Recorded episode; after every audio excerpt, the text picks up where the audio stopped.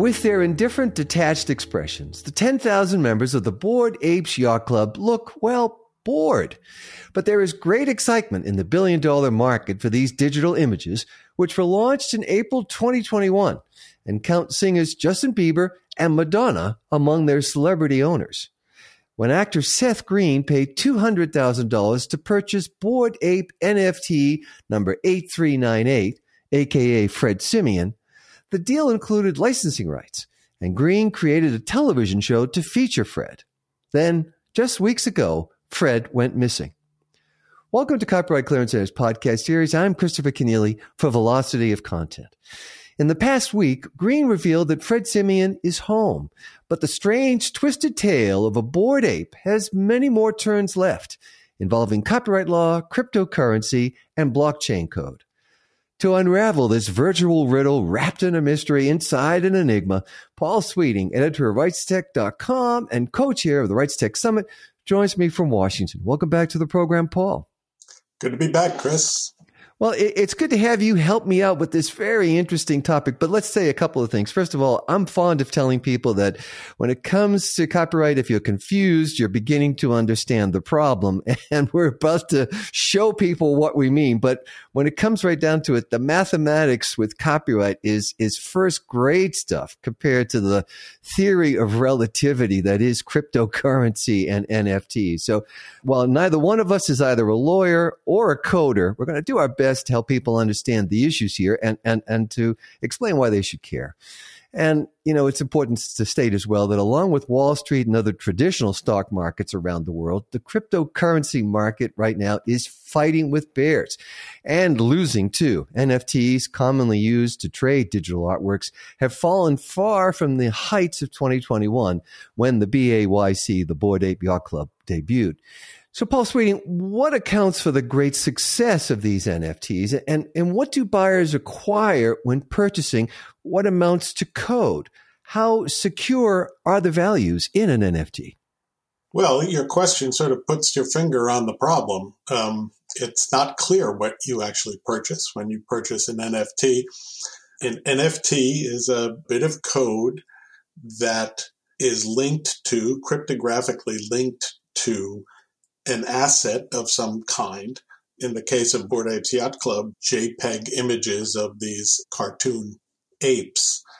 And there are, I think, 10,000 of them that were created. And uh, what you are really buying, in a sort of fundamental sense, is a bit of encrypted code. But uh, Bored Ape Yacht Club, uh, Yuga Labs, the company that um, that created them, uh, went a step further than uh, many other uh, NFT sellers did by purporting to convey certain rights to the purchaser of a bored ape. The terms and conditions posted on the Yuga Labs uh, website uh, says that uh, you own the artwork, you own the ape completely, and it purports again to convey certain usage rights. You are entitled to make commercial usage of your ape and the image of your ape, which is somewhat unusual in the NFT world. And uh, it's a big part of why uh, bored apes are so valuable compared to other NFTs or, or regarded as more valuable than other NFTs because that commercial use license has allowed a whole ecosystem of spin off products, merchandise. People have started restaurants based on their um, the image of their ape. And uh, those commercial use rights uh, are uh, have turned out to be very valuable, and it's a big part of why prices for for apes, for bored apes, are higher than uh, many other NFTs. Right. So, so NFTs, Paul Sweeting, are, are, are non fungible tokens, and as you say, they're they're commonly used in the art world. The tie to the blockchain is that it kind of locks down the image and the ownership of it, so that whenever it is transferred or assigned, uh, there is a chain that follows it. And this then allows for a kind of verification of ownership, verif- verification of authenticity. But as you say, it is the commercialization of the bored apes that really has made the difference. It's, it's made a difference to, to the tune of $2 billion. Yeah. And NFT is a lives on a blockchain, and because it lives on a blockchain, every entry, every transaction that happens to it is time stamped and immutably stored on, on, the blockchain. So you have sort of a perfect chain of custody. So um, if you own, if you claim to own an NFT, there is a uh, an immutable cryptographic receipt, basically testifying to your ownership of of that asset. That you know the, the, the issue has become, and that you you reference the case of uh, Seth Green. The issue there is what actually what else besides that receipt of ownership do you really possess? What happened in the case of Green was he had purchased this ape and he was making uh, he was exploiting the commercial use license uh, he was creating an animated television uh, or animated series. I guess it was going to be on a streaming platform called White Horse Tavern, which is a um, famous um, tavern in Lower Manhattan. And this character, Fred Simian, was going to be essentially the star of the show.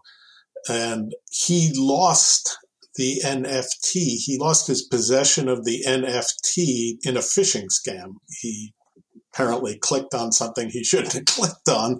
and it enabled someone to take possession of that particular token, which was then resold um, through one of the exchange, at one of the, um, uh, I believe it was uh, OpenSea, uh, one of the big NFT exchanges, and was purchased by somebody known only by their online handle, Dark Wind. I think I think that's what it is he thought he, he, he had no choice but to, to stop his TV series uh, project because it was now unclear whether he still had those commercial rights. And, you know, therein lies the dilemma when it comes to uh, NFTs and copyright is the terms of service or the terms and conditions from Yuga Labs say you have um, these commercial rights to that image. If you lose the image, do you lose those commercial rights along with it? It's not really clear. I mean, it's not an issue that has been litigated to where um, there are sort of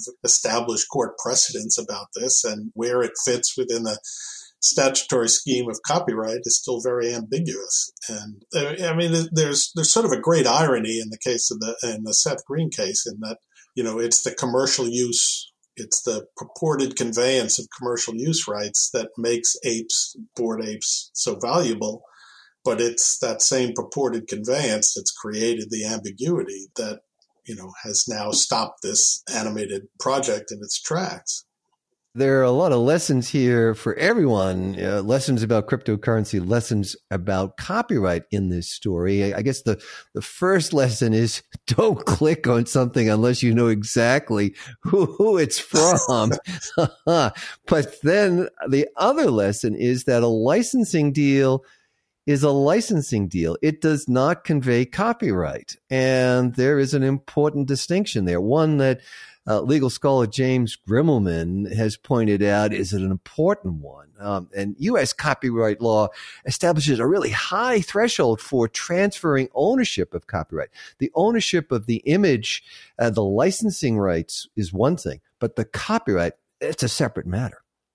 Yes. And uh, again, it's not entirely clear from the terms and conditions of uh, the bored apes what is actually being conveyed. I mean, the way it's phrased in the in the TNC is that this is a unlimited license to make commercial use of, of the image. That would imply that the ownership of the IP still remains with with Yuga Labs, but in in some manner.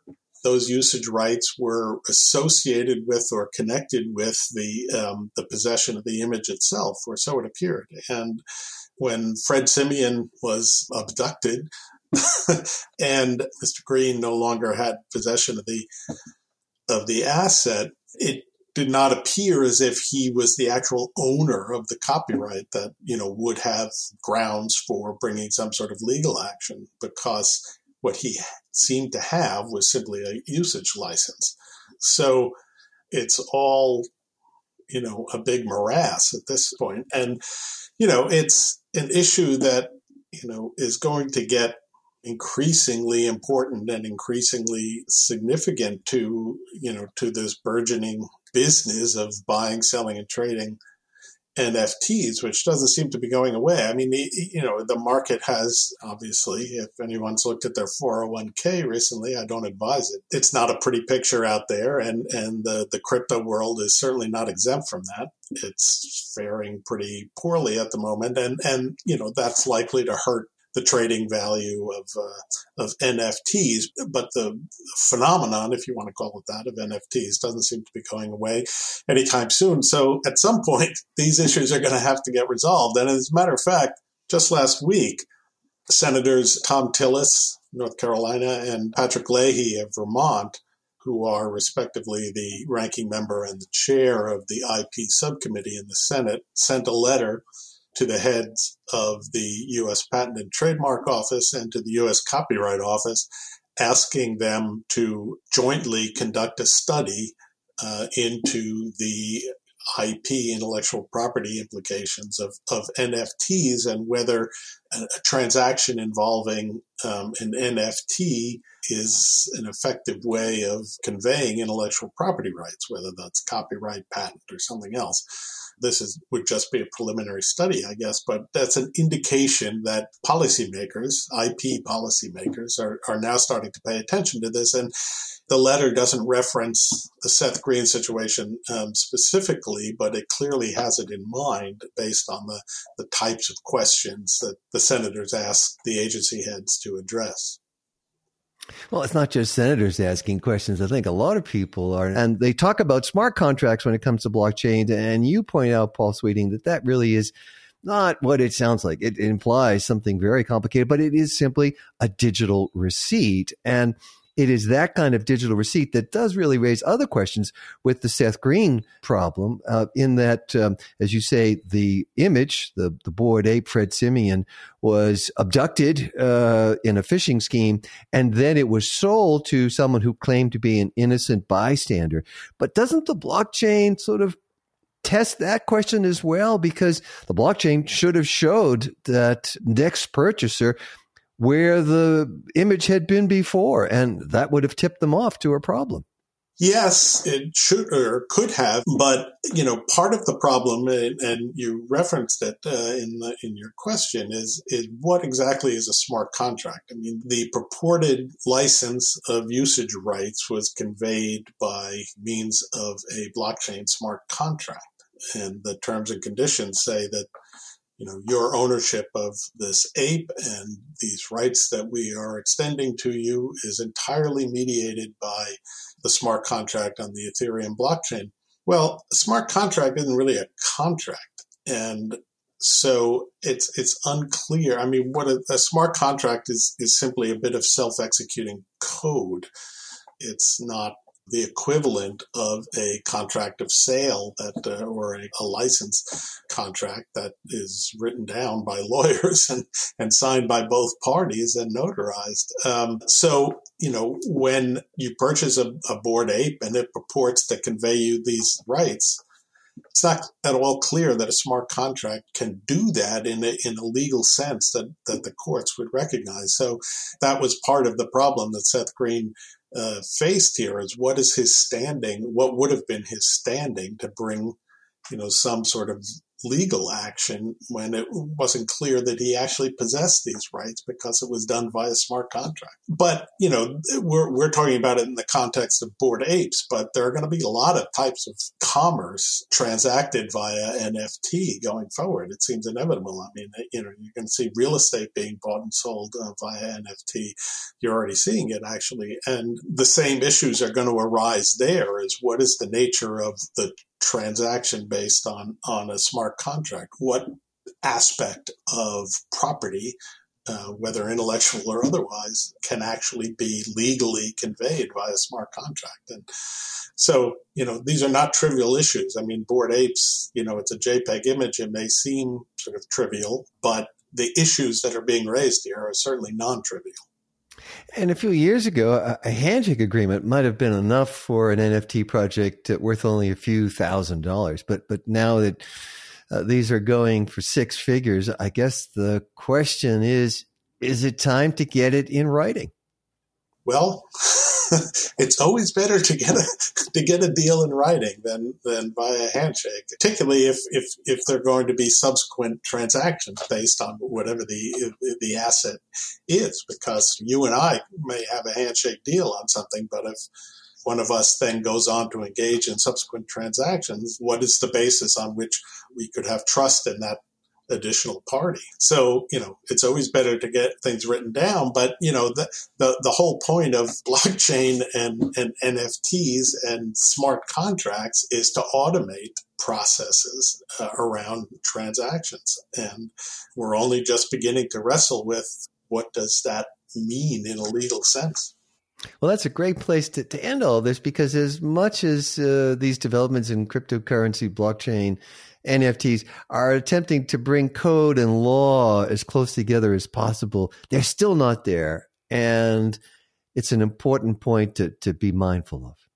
Yeah, there was a famous book written by uh, Lawrence Lessig. He's an attorney, but also a sort of early philosopher of the internet called Code is Law. And that sort of became a meme uh, in the internet world that, you know, code is law. But as we saw with, with uh, the Seth Green case, you know, except when it isn't.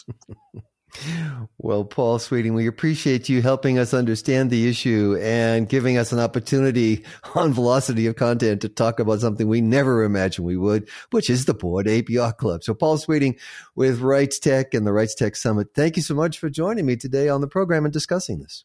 Uh, it's been my pleasure, Chris. And uh, of course, we're going to be addressing some of these issues at the RightsTech Summit, which is coming up in September. That's all for now. Our producer is Jeremy Brieske of Burst Marketing. I'm Christopher Kenneally. Thanks for joining us on Velocity of Content from CCC.